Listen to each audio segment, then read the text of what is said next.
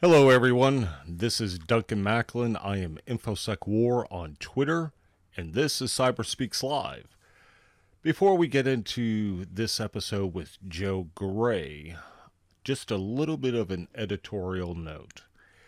This particular episode, as much as I have nothing but respect for Joe, uh, this episode never should have happened. Let me explain. The day after this recording was made, I was rushed to the hospital in full blown diabetic ketoacidosis, or DKA for short, if you're interested in looking it up to see what that involves. But I was also diagnosed with bilateral pneumonia as well and spent the next week in ICU recovering from both of those conditions.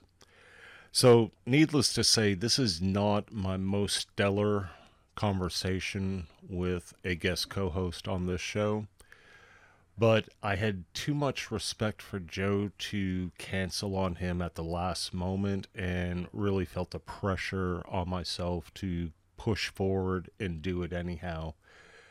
So, if this is your first time listening to Cyberspeaks Live, I would highly encourage you to stop this episode, go back, find any one of the prior recordings, listen to that just so that you can get a feel of what the show is about when I am not on death's door.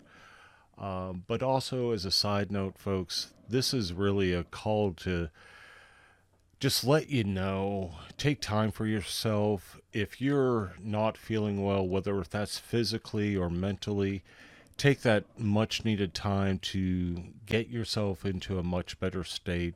Trust me when i say the work will be there for you when you're better. Uh, with that i'm going to go ahead and drop in the unedited raw lost tapes of joe and i's conversation. I hope that all things considered, you'll still enjoy this episode.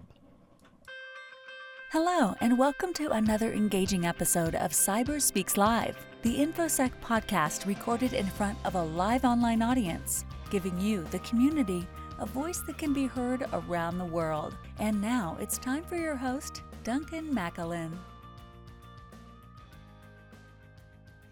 Hello, and good morning, good afternoon, or good evening, wherever you are joining us from today. And boy, I think I've heard some folks from all the way down in Australia, four o'clock in the morning, staying up for this one. Thank you so much for your dedication and your interest in today's topic. My name's Duncan McAlynn. I am InfoSec War on Twitter, and this is another episode of Cyber Speaks Live. We have an awesome guest joining us today. He is an open source intelligence or OSINT and social engineering expert in his field. so pleased to have Joe Gray joining us. But before I get to Joe, I have a, a very special guest. You know, uh, when I started this podcast series over a year ago, I used to have this opening segment that we would we would talk about the cyber clusters of the week, and it was basically talking about the top three to five uh, cybersecurity breaches or, or incidents that had occurred during the week prior. And after a while, I started seeing this trend where essentially it just seemed like I was victim shaming and uh, decided I need to do some changes and bring a bit more positivity to the opening of the show. You know, why bring that kind of negativity and victim shaming into it? You know, it, it wasn't serving any purpose really. So I made the commitment that we would start focusing on infosec nonprofits and security related events, right? You know, in person kind of conferences and those kinds of things. So, with that, we've had some really wonderful um, nonprofit organizations come on and just kind of share what their mission is. And today I've invited Adrian Korn from Trace Labs to come on and just share with us for a few minutes what he and his organization, Trace Labs, is all about. So, Adrian, are you there, sir?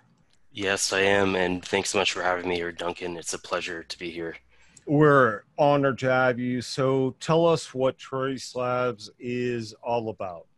Absolutely. So, Trace Labs, we are a Canadian based not for profit, started up a couple years ago in 2018.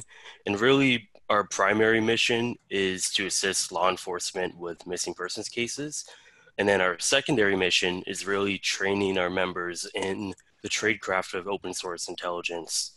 And what we've really done with this not for profit is we've developed a concept around crowdsource OSINT um, to really assist law enforcement with these missing persons cases. And we kind of enact this model in two different ways. So we have our ongoing missing persons operations through our public Slack community. And we also have our CTF events that we call the Missing CTF. And really, the Missing CTFs are where we bring together skilled hackers, investigators, and anyone interested in OSINT to crowdsource new leads on real missing persons cases. Mm-hmm. These are amazing too. Uh, you know, I've been a part of a couple of those already in the past um, six months or so. Uh, it, it's eye opening. Let's just put it that way. Um, when you start to get these case profiles and in the small amount of information that you're fed about these real case scenarios and going through all of your OSINT and investigative capabilities using online resources, you know, you get so fired up, man. You know, it's like I gotta, I gotta find this freaking person. You know, this is so important. This isn't a game. This isn't, you know, just trying to get a coin at some con, right? This is mm. someone's life. This is a family.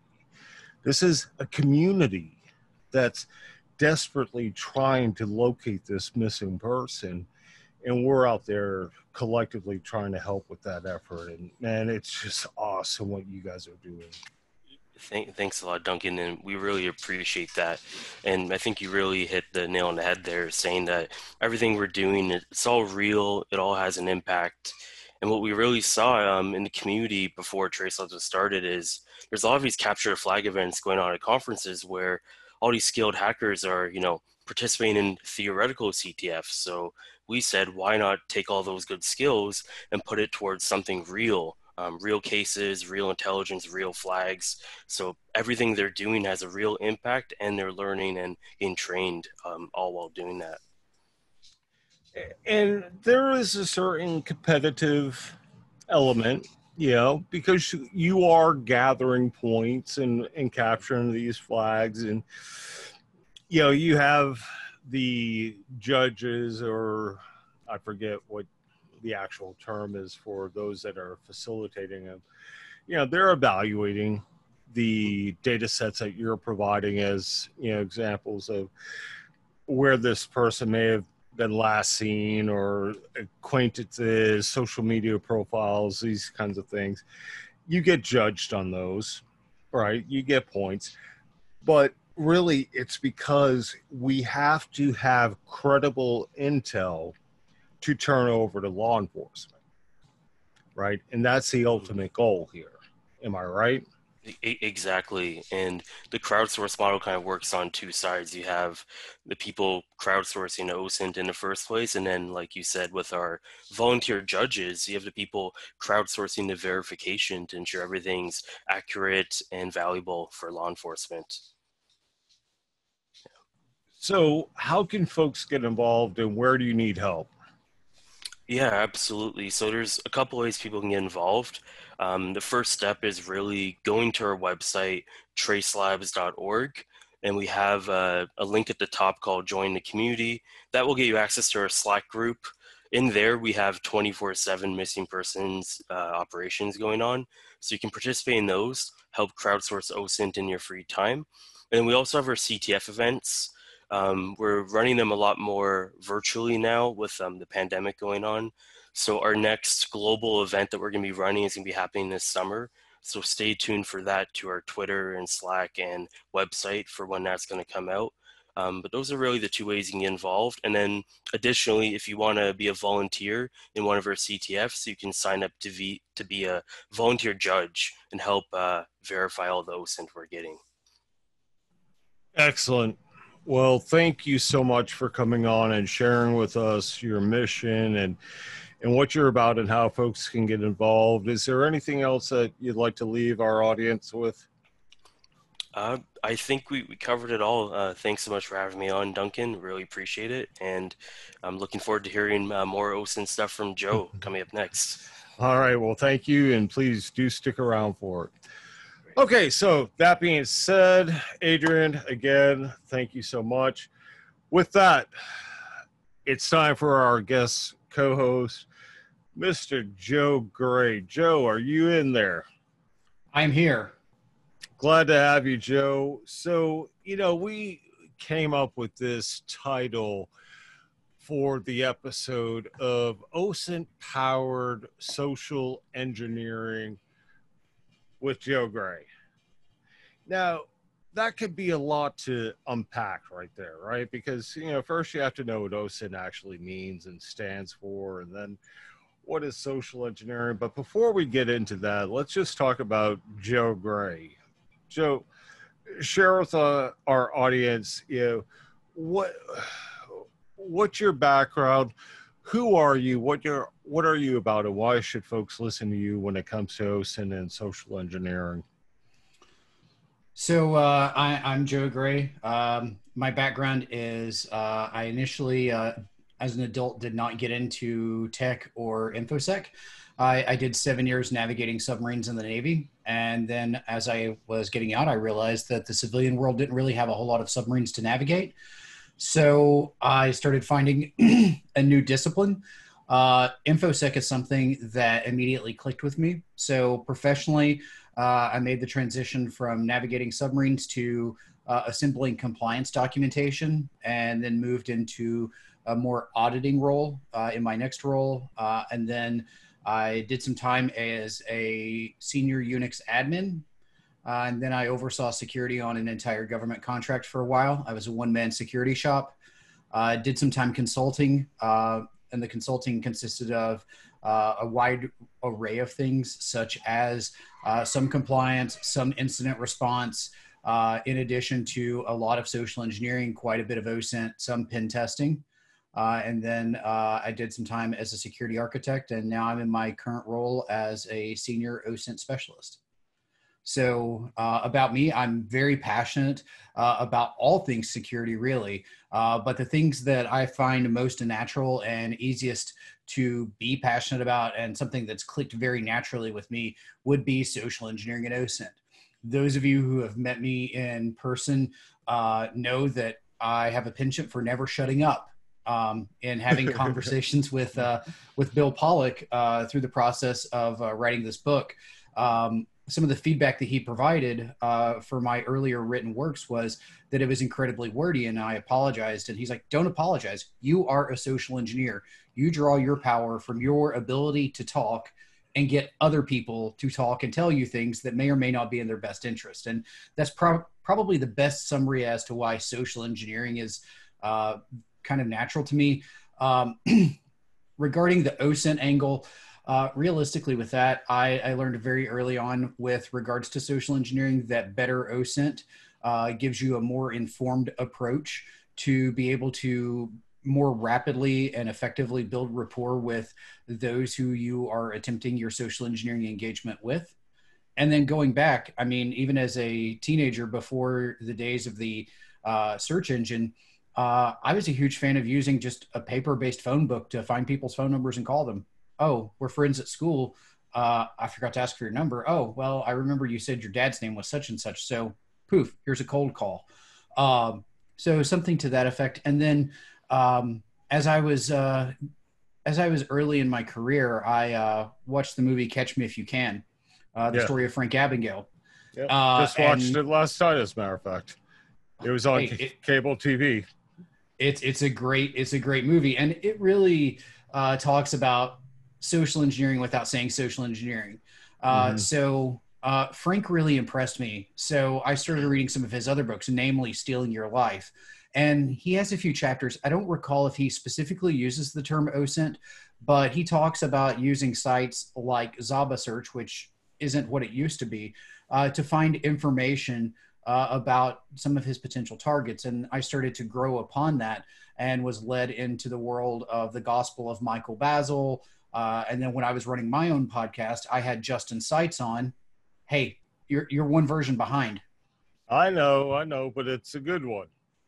It, it is. It doesn't matter which which edition you're reading. Really, uh, they're all incredibly good works. Um, and every time every time a new edition comes out, it's like trying to drink from the fire hose. Yeah. Um, yep. But regarding Justin Seitz, I had him on my podcast because I had read Black Hat Python. Uh, I had bought it in a humble bundle and I had read it and I was impressed with it. So I reached out and was like, hey, would you like to come on my show?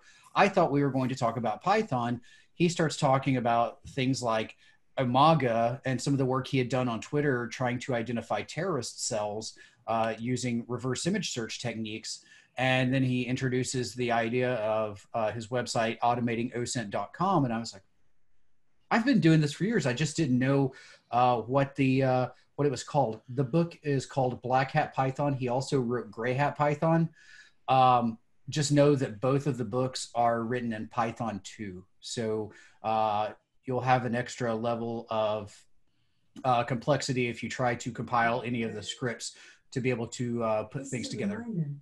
So again, let's go back to the kind of unpacking story. But uh, actually, before we do, you know, you mentioned Humble Bundle and Python, and uh, I want to be sure that the listeners that are participating in the live session here remember to stick around to the end. We're going to be giving away a Humble Bundle that is Python themed, coming from No Starch Press, which, of course, is the publisher of Joe's upcoming book due to be released this fall.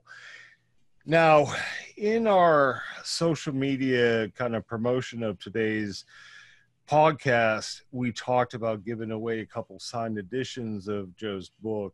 And unfortunately, late yesterday, I got a email from No Starch Press talking about some of the complications of being able to do that due to the COVID situation and the handling and you know the signing and all that. They're kind of concerned about that, and the best that they would be able to offer right now is direct shipment from the warehouse, meaning not signed. So we're probably going to put that off to the side for now and kind of figure out something to do later on.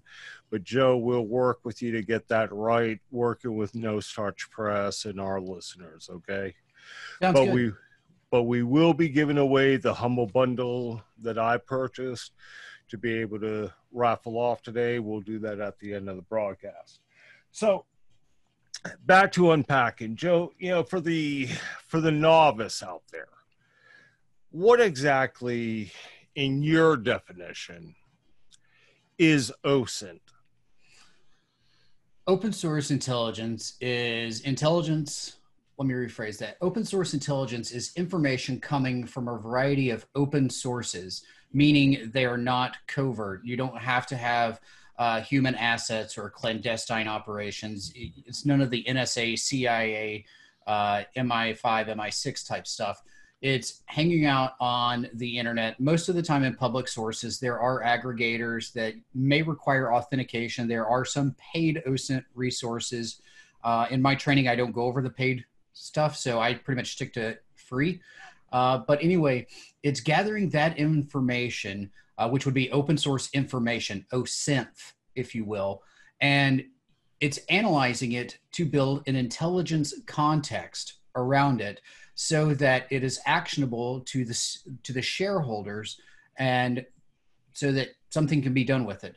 Uh, before OSINT collection can really even begin, you have to know, uh, you have to have a question that you seek to answer.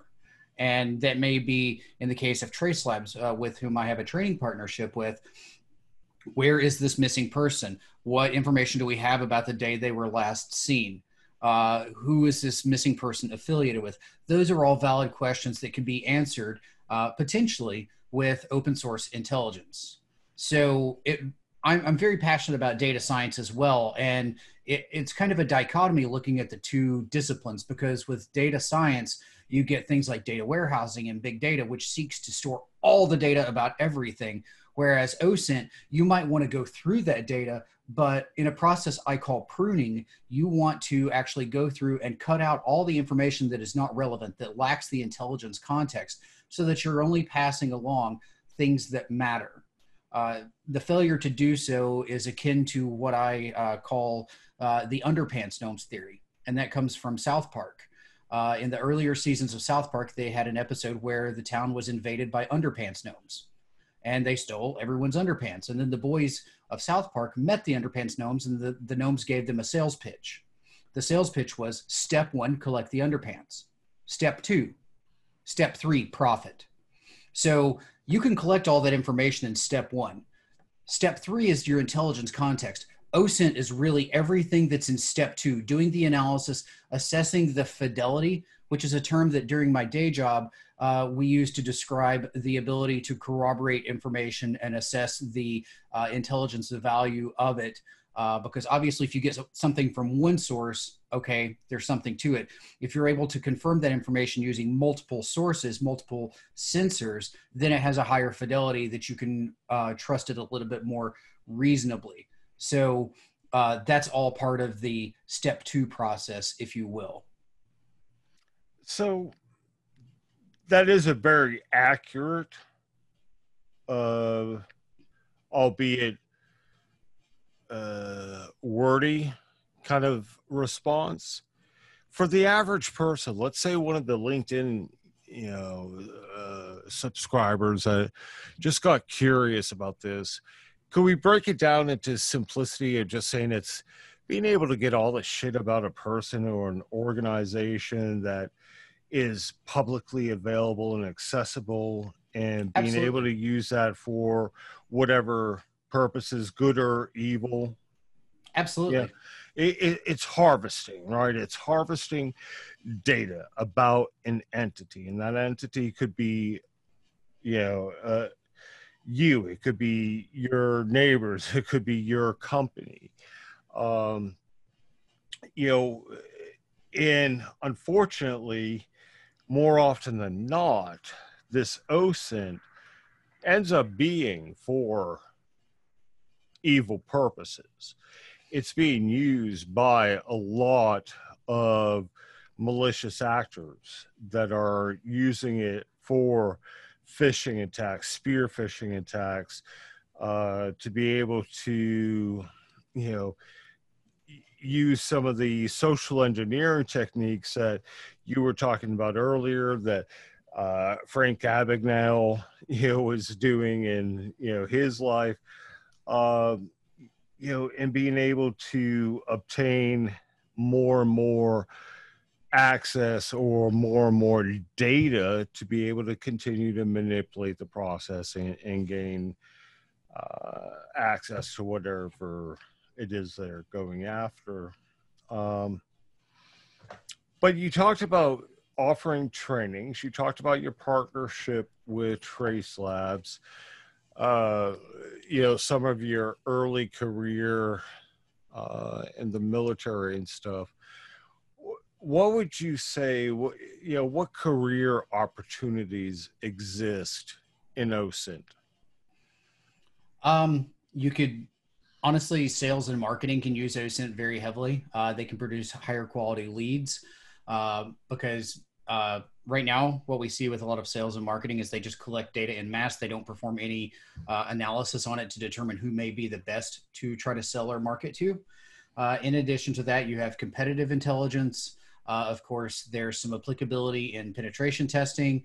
Um, to some degree, in attribution, it exists, even though attribution is uh, if we want to think of OSINT and forensics as a science, attribution to a degree as a pseudoscience, uh, just because it's almost impossible to say definitively this is who did it because they may be using compromised hosts or what have you. Uh, and then in my day job, uh, basically we uh, do threat assessments on external, uh, from an external perspective uh, for clients to help them understand what risk exists uh, for them that someone may be able to weaponize. And it could be weaponized for the purpose of pen testing or a malicious adversary, a nation state, something to that effect but it could also be uh, because an organization may be somewhat controversial and it may be activists uh, seeking to dox someone or perform some sort of espionage. That's interesting. There's quite a few there that I, I didn't really expect, but I can definitely see it. And as one who does a lot of uh, competitive analysis for the cybersecurity industry, I definitely take advantage of OSINT.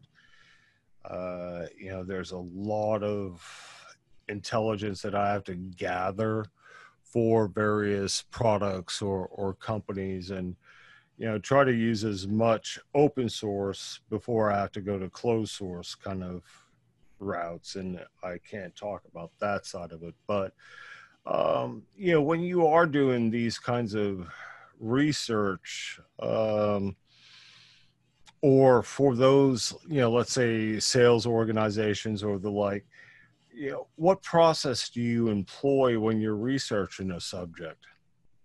Uh, I, I, really appreciate you using the, the term process because uh, one of the themes that I carry on with uh, in, in the performance of OSINT is that it's actually not a process, it's a cycle because a process has a defined starting and stopping point, and OSINT is very cyclical. Uh, the reason I say that is OSINT basically is a cycle made up of several adjacent processes that just go from one process to the next. So uh, I will start with that initial question. I will see what initial information I can get from that.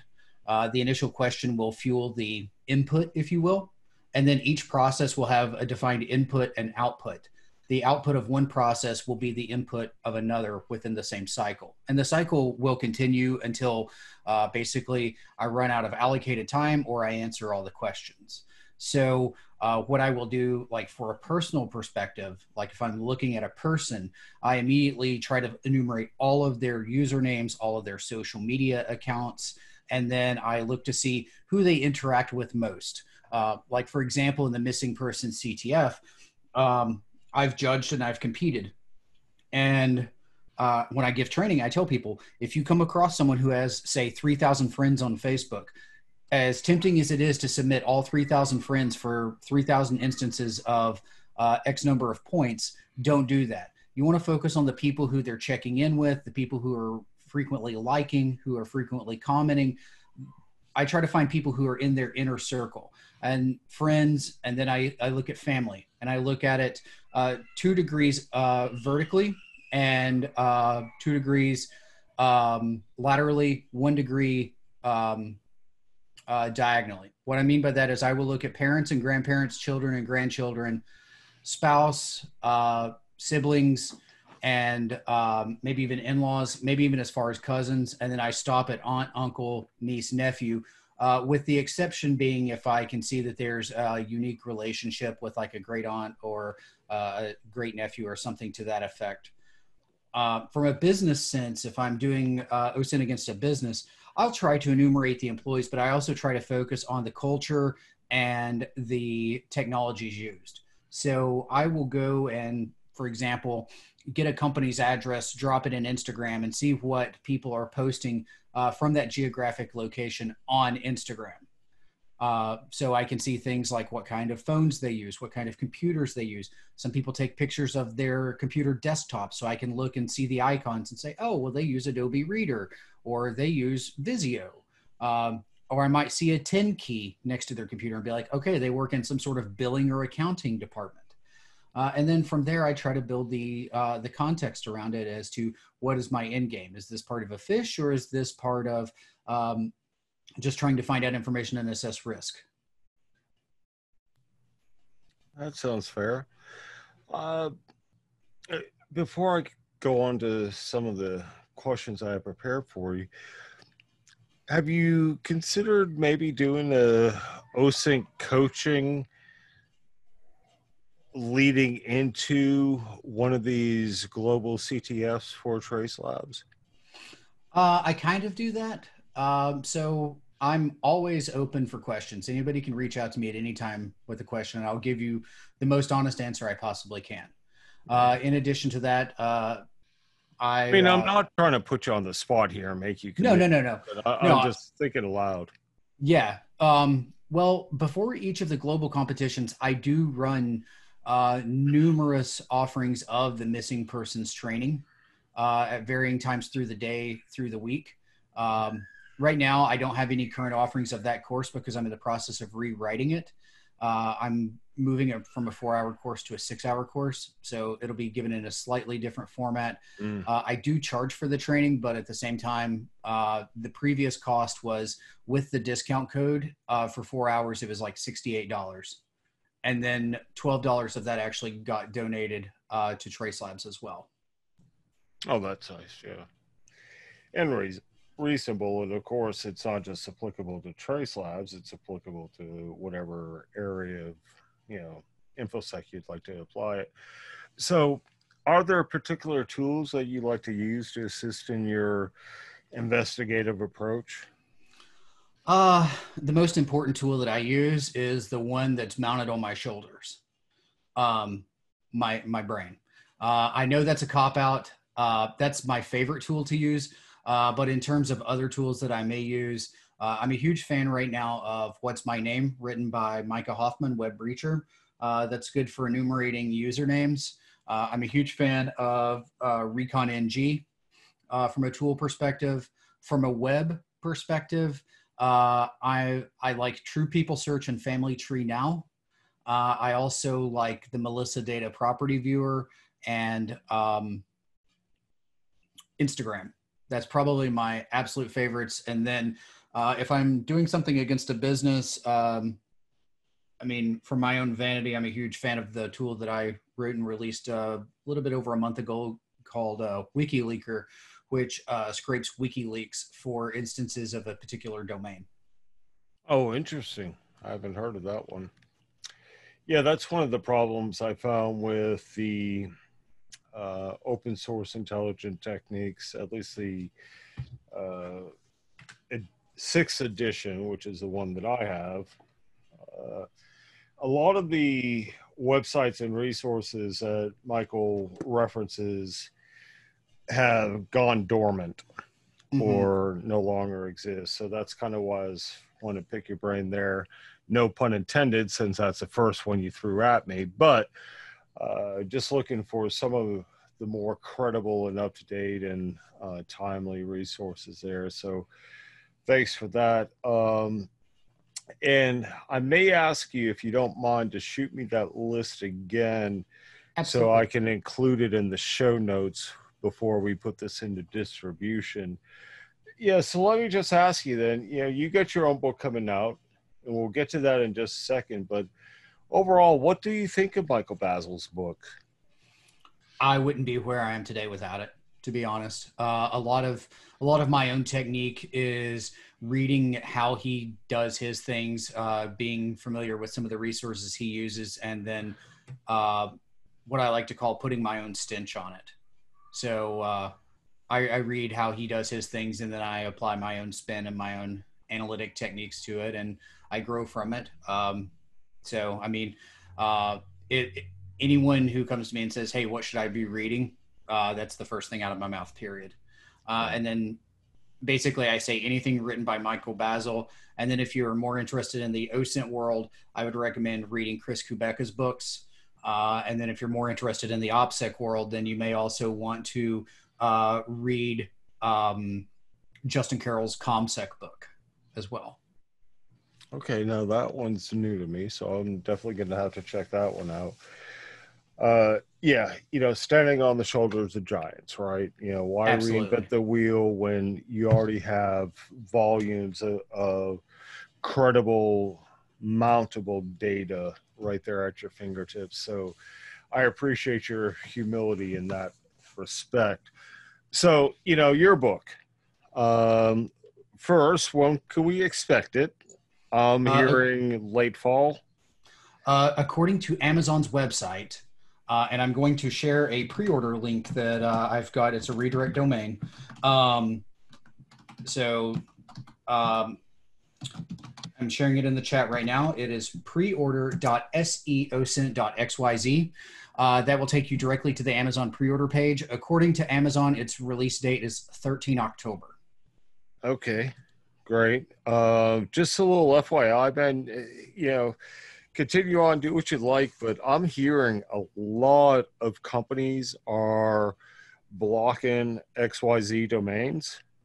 You may want to reconsider that one, and they're getting blocked at a lot of different layers. So I, I Yeah. noticed that when I saw your link, and I was like, uh, sh- should I tell them or It- not? But Uh, it's just for uh, uh, quite um, quite literally. I only use it for redirects, and then in the book, I use it for um, as opposed to using like Bitly or something to that effect. Um, so um, it, it's that's not the primary. Like honestly, I only did that for Bitly, but I totally understand where you're going with that as well. Um, but yeah, uh, and then honestly, uh, with that, you can always go and uh, put it in a redirect uh, website, and it'll eventually get you to the Amazon.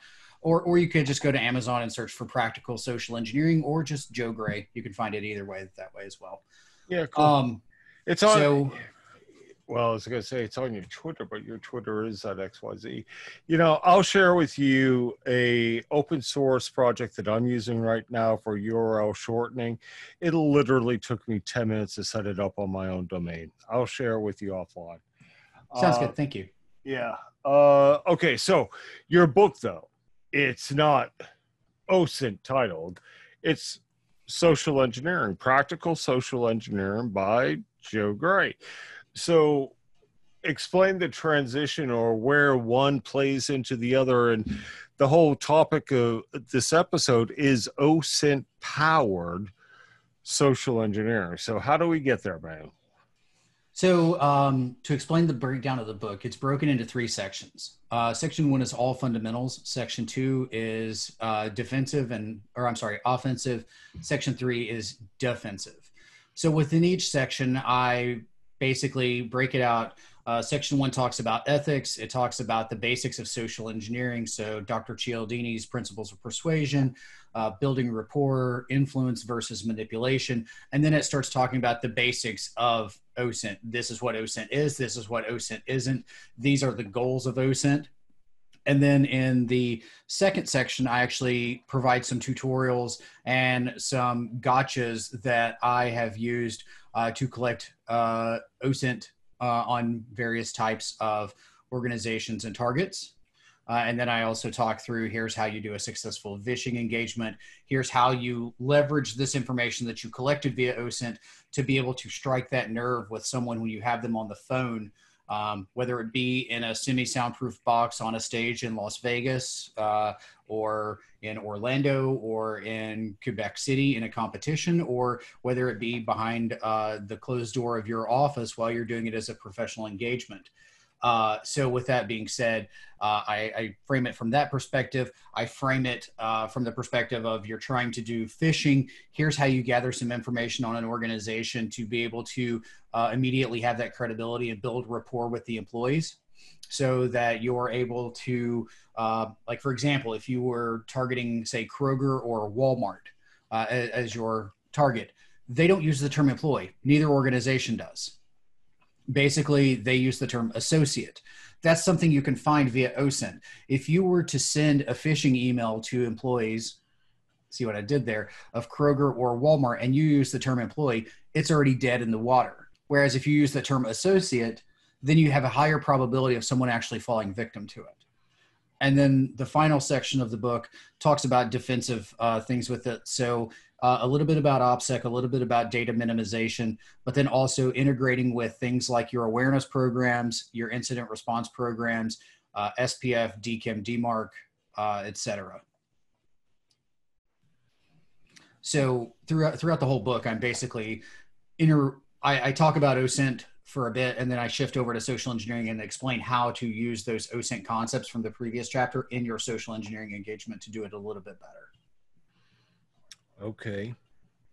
So I know you have some training planned coming up in early June for LA-Con, right? Or Layer 8 conference. what do you plan to cover there? Uh, I'm going to be covering both business and people OSINT. So uh, it's going to be uh, pretty much three hours of each. And then I'm going to be putting together a CTF. It won't be a missing person CTF, but it will cover the concepts discussed in the course. Uh, I'm purposely being vague with that. Uh, but the last two hours of it will it. be exactly. I, I, I, can't have people collecting OSINT about my CTF that's covering OSINT. Um, but uh, basically, it's going to cover uh, concepts within the course, and uh, there'll be prizes for at least first and second place, probably first, second, and third. Um, but it'll be a little bit more uh, advanced than what I typically cover. I'm not going to spend as much time on the basics in the course for Layer 8 as I do my online courses with the Ascension. Uh, I'm going to get a little bit quicker to the matter. So there will be uh, definitely things that haven't been covered in previous courses in it. So, how do folks get engaged or enrolled in the training there? Uh, for layer eight, just uh, take. I've shared uh, links on my Twitter, so uh, they're on my Twitter. Uh, they're on layer eight's Twitter and Workshop Con's Twitter. Um, they're handling everything through Eventbrite. Um, I forget what the total cost is right now uh, because we're at the late pricing, which I think before the discount code it's like 550, and then there's a 20% discount code flying around. Uh, if you want to attend the virtual training, uh, just uh, shoot me a DM on Twitter or an email, and I'll get the coupon code for you. Okay. And uh, can you go ahead and pop your Twitter ID into the chat so folks sure. know how to? I know it's a CP. C3P Joe. Yeah. There we go. There you go. Um. Okay, so before we wrap it up here, um, do you have any just general OSINT challenges that you would recommend for our listeners to kind of develop their own trade craft and OSINT and and maybe even some social engineering challenges. Absolutely. I, I don't mean like, you know, capture the flags, just ways mm-hmm. that they can build up their skills and Absolutely. continue to evolve. So, uh, what I typically do is uh, I'm in several private Facebook groups with a lot of people I've never met in real life so I don't know a whole lot about them. So what I'll do periodically is I will offer what I call the privacy checkup, and I solicit people. Uh, I'm like, hey, if anyone wants me to go snooping on you, uh, I will take X number of hours. I will snoop on you. I will share with you everything I find, links to it, and how to remove it if you choose to remove it.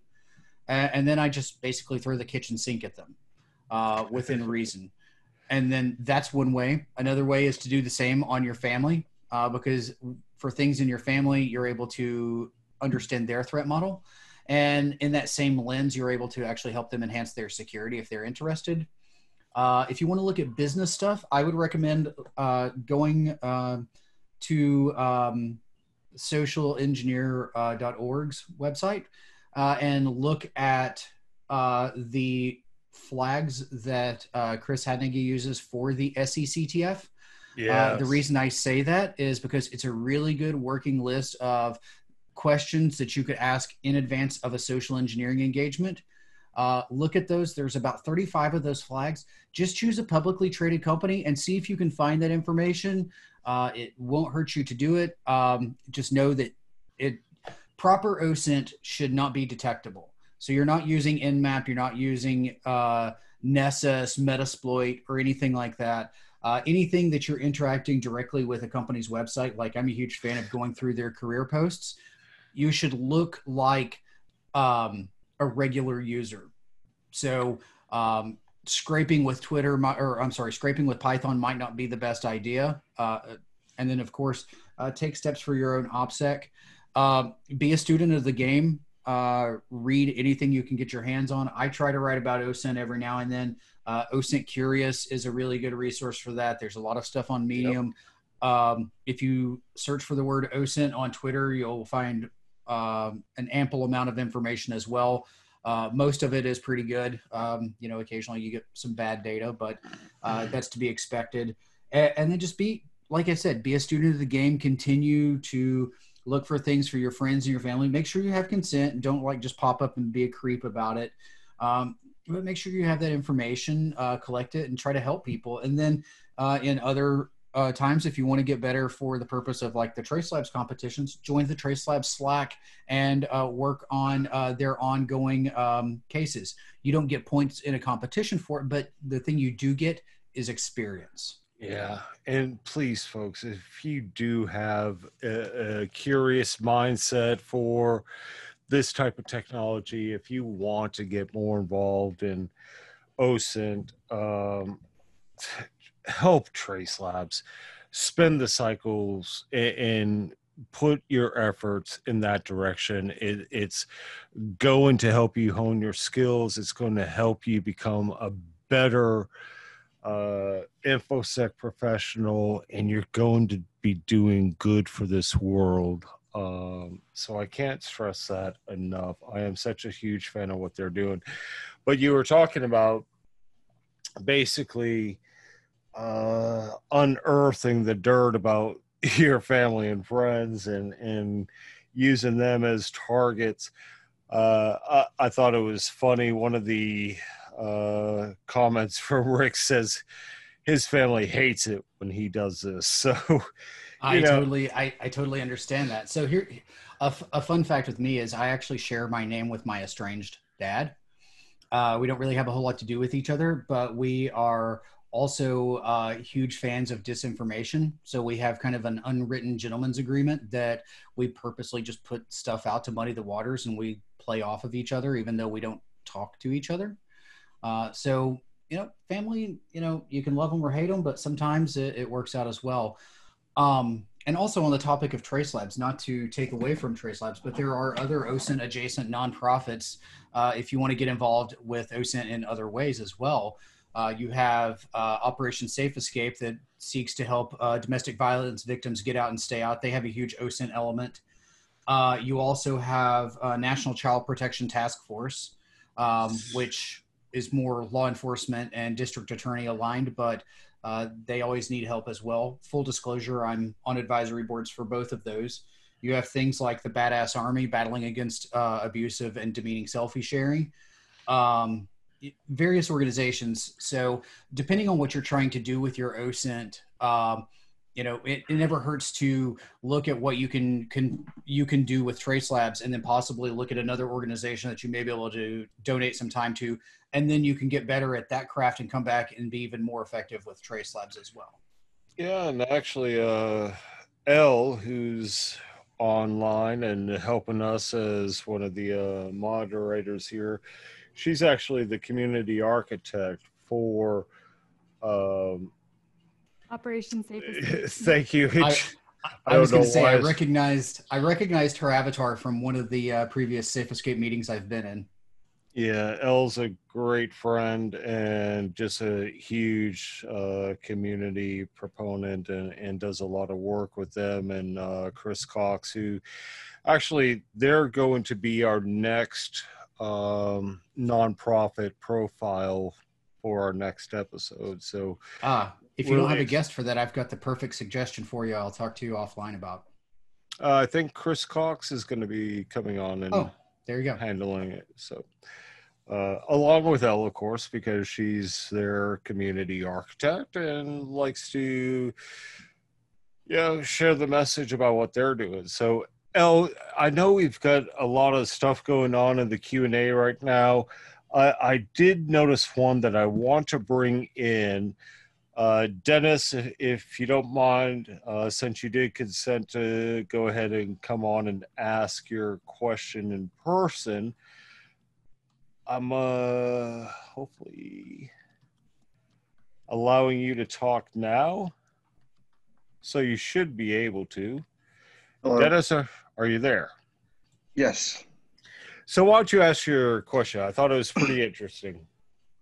So, my question, Joe, is that I'm looking for different alternatives to such like uh, MySudo app, which uh, Mike Bazzell uh, talks a lot about in a lot of his books and his previous podcast, uh, to create an alternative phone number when you're doing some of your social engineering investigations. Um, in the work that I've done in the past, I find that I used Google Voice for the longest time, but I'm finding that that number, uh, because of these um, restrictions, when you start using, you have to uh, use a phone number for any of your like input and stuff and all that that the Google Voice numbers are just no longer working, like say with like Facebook or anything like that, where it requires a phone number, and obviously you don't want to give your real phone number. Um, my mm-hmm. pseudo app obviously costs money. I just didn't know if you had any alternatives, or if you do directly recommend something like MySudo app when conducting social engineering uh, investigations. I love MySudo, uh, to be entirely honest. Uh, depending on what your threat profile is, you may also be able to use something like, say, Grasshopper uh, another thing you could potentially do is uh, you could go and buy a really cheap Android phone uh, to get the SIM card with it. Uh, for some things, you may be able to run an Android emulator within a computer to be able to do this.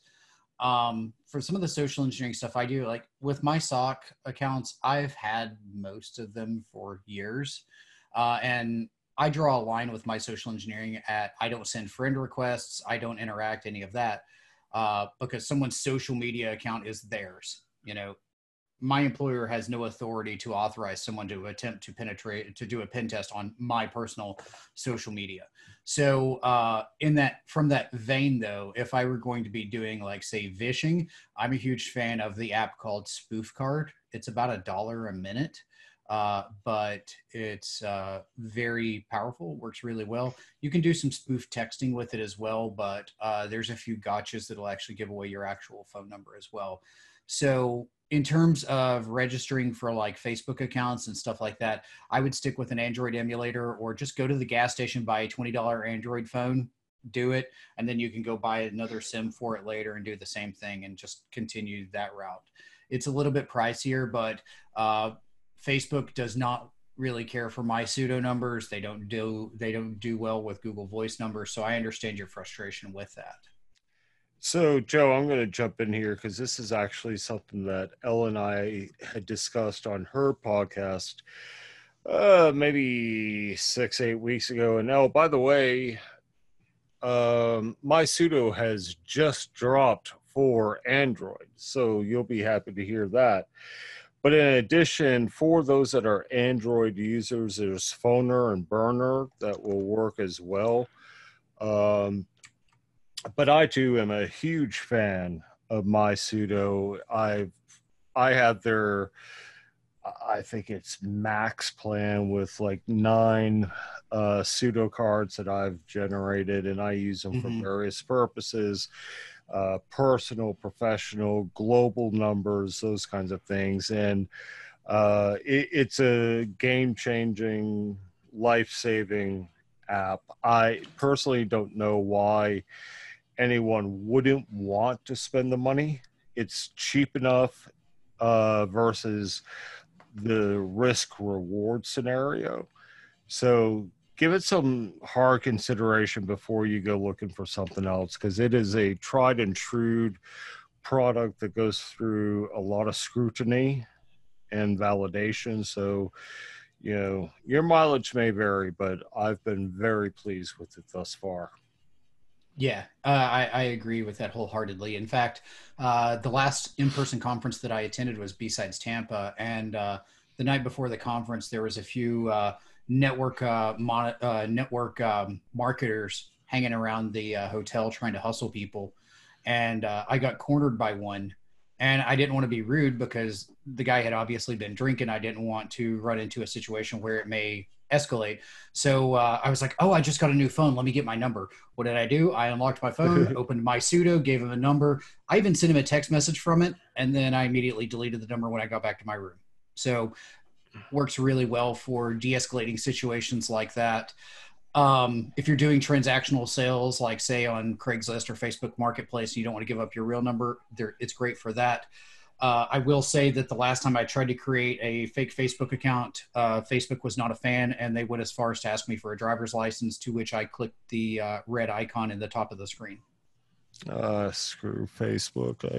I, I have no love for Facebook at all. Um, They're a necessary evil.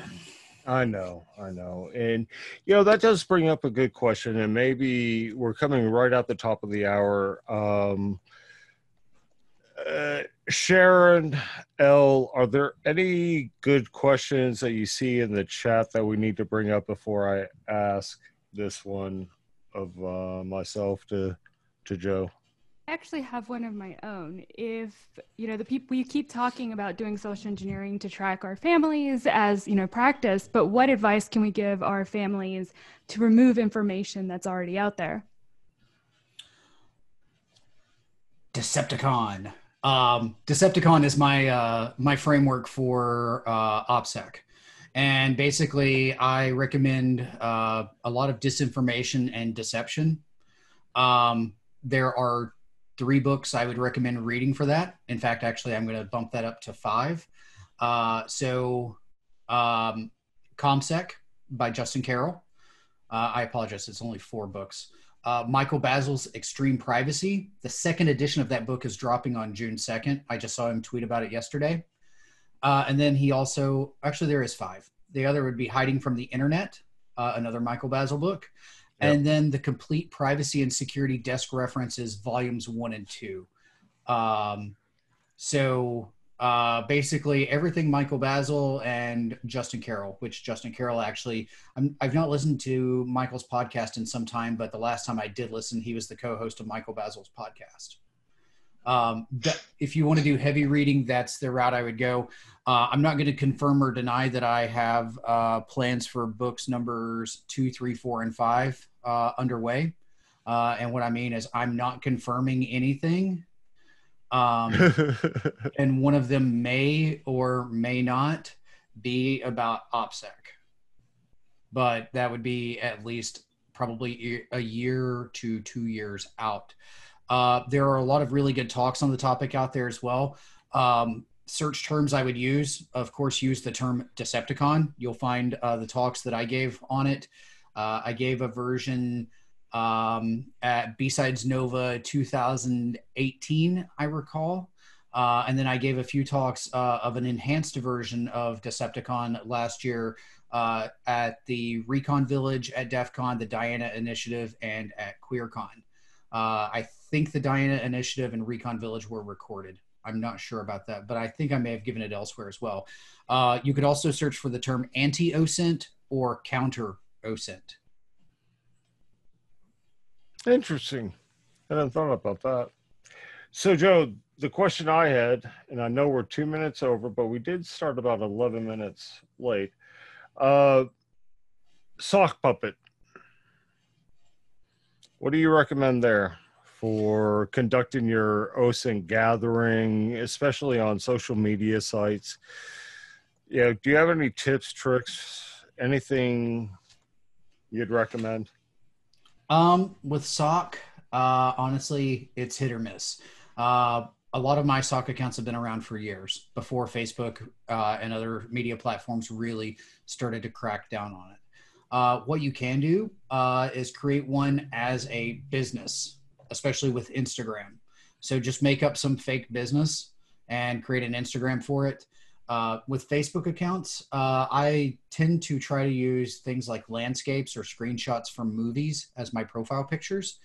Uh, and then what I do to get friends, because my policy is I will not befriend anybody that I actually know uh, or that I'm actually a friend with, uh, because uh, I've actually found people in the past by looking at the friends they have in common. So what I do is I find very polarizing posts put out by the media and not like my local media, but might be, say, your local media, Duncan.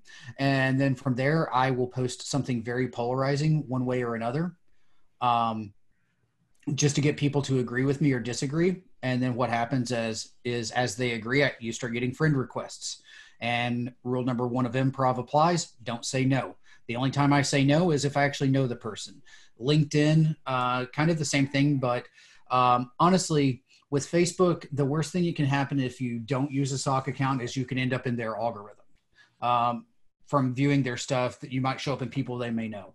That's kind of the worst case there. Twitter, there's not a whole lot of threat. Uh, the biggest threat, honestly, is LinkedIn uh, and LinkedIn Premium.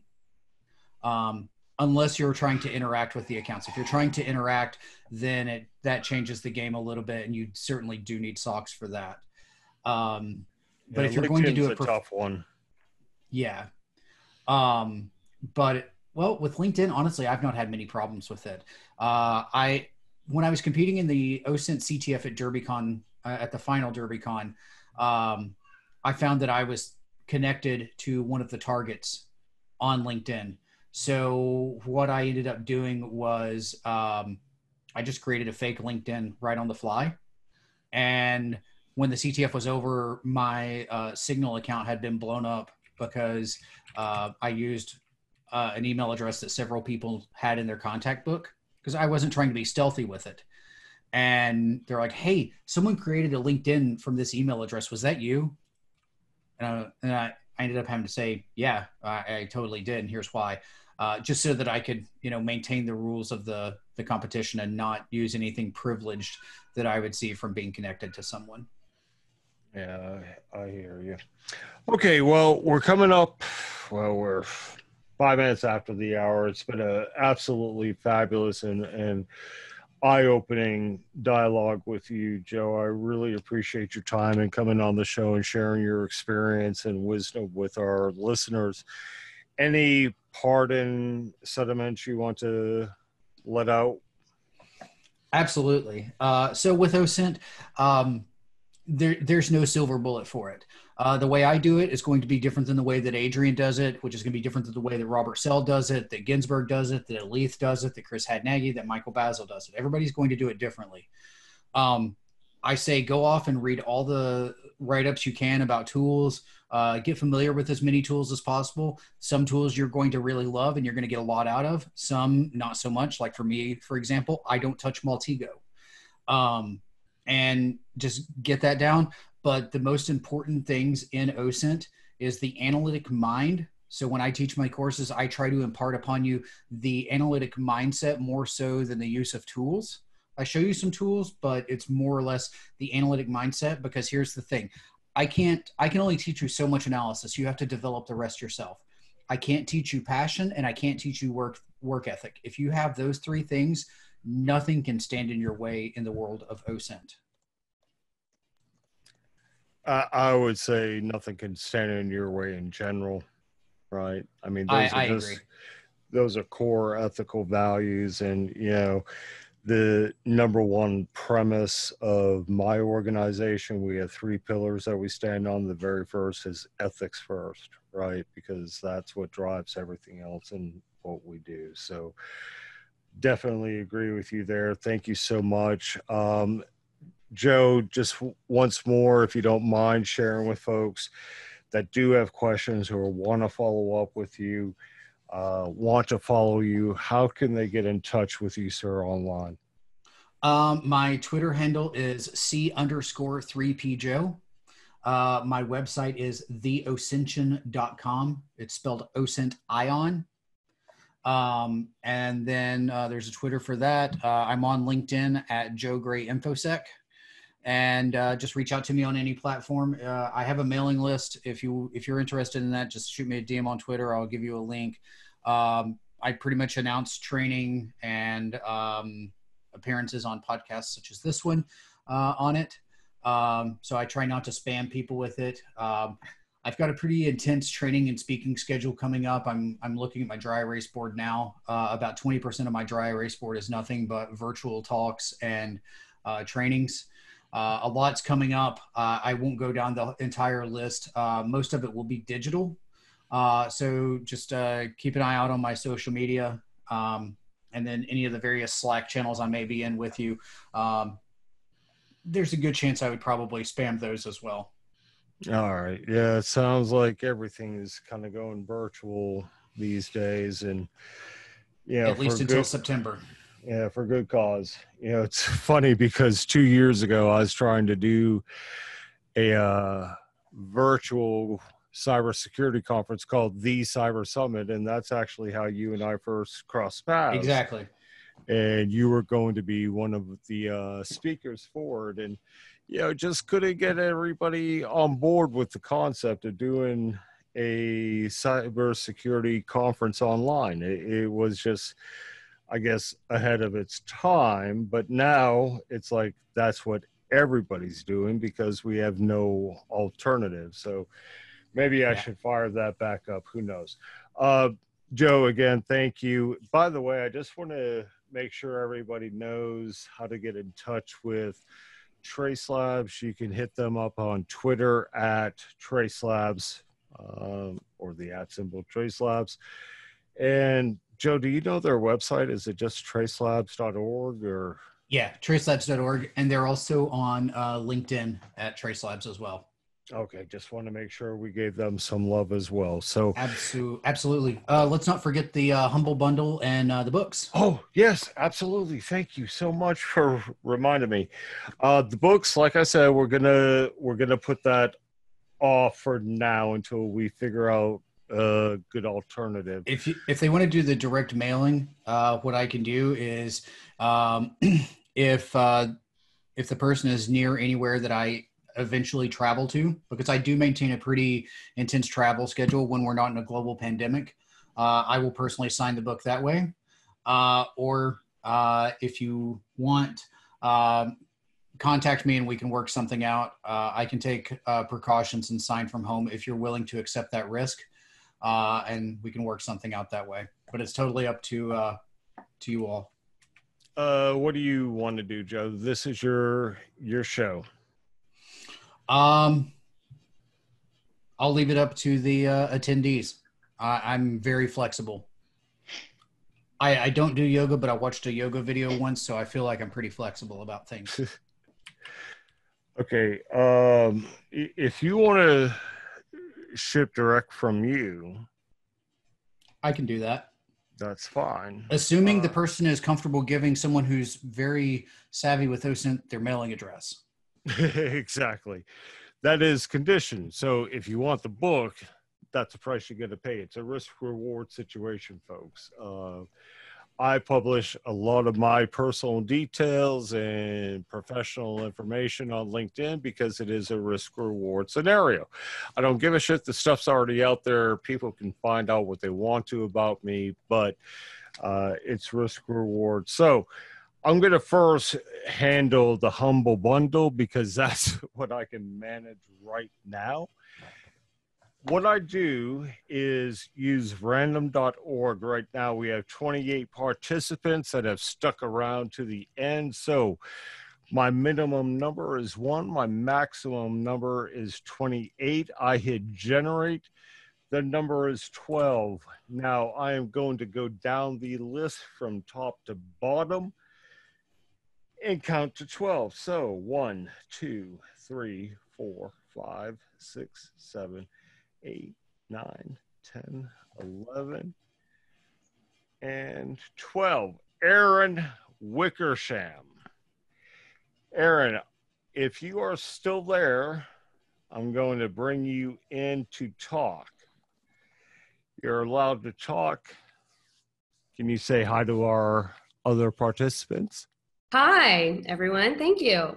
That's You awesome. are- you are a winner. So, Aaron, if you provided a valid email address when you registered, I will hit you up offline and send you that uh, gift code from Okay. Humble Bundle. This is a 14 book edition, all focused on Python.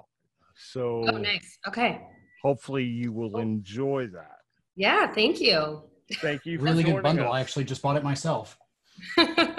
Yeah, I bought a couple actually. One's for me. okay, so thank you, Aaron. yeah, thank you. And I'm going to. Okay, she's back on mute. Okay, so I guess that brings us to two winners. Is that what we want to do, Joe, for the books? Let's let's make it three. I'm feeling charitable today. Ooh, okay. I'm gonna try to get through this as quick as I can. Let me hop back over here. So I'm still gonna do one through 28, but Aaron's no longer eligible. Number seven, thank goodness I don't have to count as far. So going back to our participants list, and I am 86 in the phone in because I have no idea how to reach that. So one, two, three, four, five, six, seven. Andrew F., if you are still in the audience, you're allowed to talk. Want to say hi? Can you hear me? I can, Yes. Andrew. It's a it's a lot of background noise, but we can hear you. How you doing? Yeah, I'm sorry, it's the server. I'm around. Thank you. yeah. So, Andrew, did you give a valid email address when you registered? I did indeed. All right, awesome. So, Andrew F., we will be in touch with you as well. And we'll uh, coordinate directly with Joe. I don't want to be involved in this process. I don't want your physical address. Who knows what I'll end up doing with it, you know? But uh, we'll get your information over to Joe and let him get that over to you. Thank you for joining us, and you have a great rest of your week. Thank you. All right. So that takes care of Andrew. Next one, number four, getting even better. So Andrew's out. One, two, Aaron's out. Three, four. Alith Dennis, I believe. Yes. Alith, are you there? Hi, yes, this is Alith. How are you? Doing great. So glad to have you here. I So- I've actually pre-ordered Joe's book already. Oh, you did. Full disclosure, Elite is actually on uh, my TraceLab CTF team, the Password Inspection Agency. Yeah, so I would actually love to bounce this from uh, this signed copy from Joe to the next participant, if I can be so generous. Okay. That would be with Andrew being disqualified because he's already won. Dennis McCarthy. Dennis, are you there? Yes, I am. Excellent. Dennis uh, asked one of our questions earlier, and if I recall correctly, he's a uh, outstanding member of law enforcement as well. Is that correct, sir? yes, sir. Thank you. thank you for your uh, service to our communities. I'm a former LEO myself, so I know what you're challenged with. And uh, yeah, he actually gave out some love in the chat to the work that Trace Labs does to help with uh, these missing persons. So I appreciate that as well, Dennis. So really privileged to have you on here today. And if I'm not mistaken, weren't you recommended to join this by a uh, connection on LinkedIn all the way down in Australia? Yeah, from the land down under, a young lady named Charlotte. Yeah, that's right. I remember seeing that. So um, thank you for making the time and, and joining us here. It's been a, a privilege. So I'll get your information. You did give us a correct email address, right? Yes, sir. All right, awesome. I'll share that over with Joe and let him, you know, connect the dots and be sure when the book is gone to print that you get that signed edition, sir. Absolutely. Thank you so much. Thank you. I appreciate you being on today. Okay, Joe, last one, right? Yes. All right. And Elise, thank you. That was so cool of you. You're a good hearted person. Yeah, absolutely. It's my pleasure. All right. The number is nine. So I am now one. I need to write down one more bit of information before I worker Sham. Okay. The number is nine. Nine is the number. So uh Hold on. I'm getting a little confused with who's been eliminated.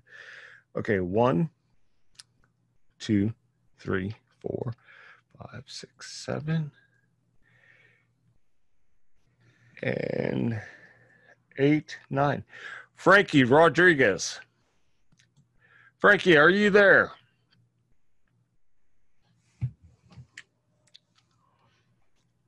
Frankie. I think Frankie went to Hollywood. I think so too. Oh, he's going to be so Oh, he says he's here in the chat. Oh, he is. Okay. Frankie, did you give us a good email address?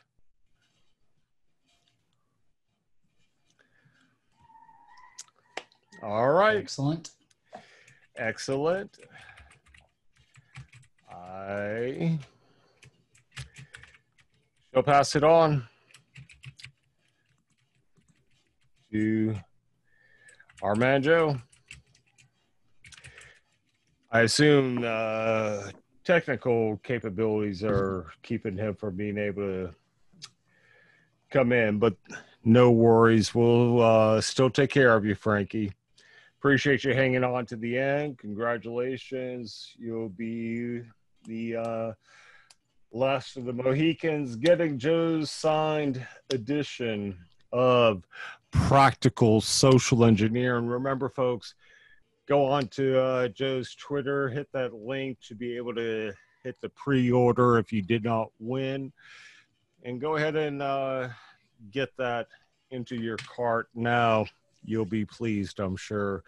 Joe, thank you so much for your commitment and showing up here today and sharing your intel with our folks. And uh, look forward to following your career developments and everything that's going on in your life, man. I I really like what you're doing out there, sir. Thank you very much. Thanks for having me, and thanks everyone for taking time out of your day to uh, come and sit and uh, listen to me talk about something I'm very passionate about.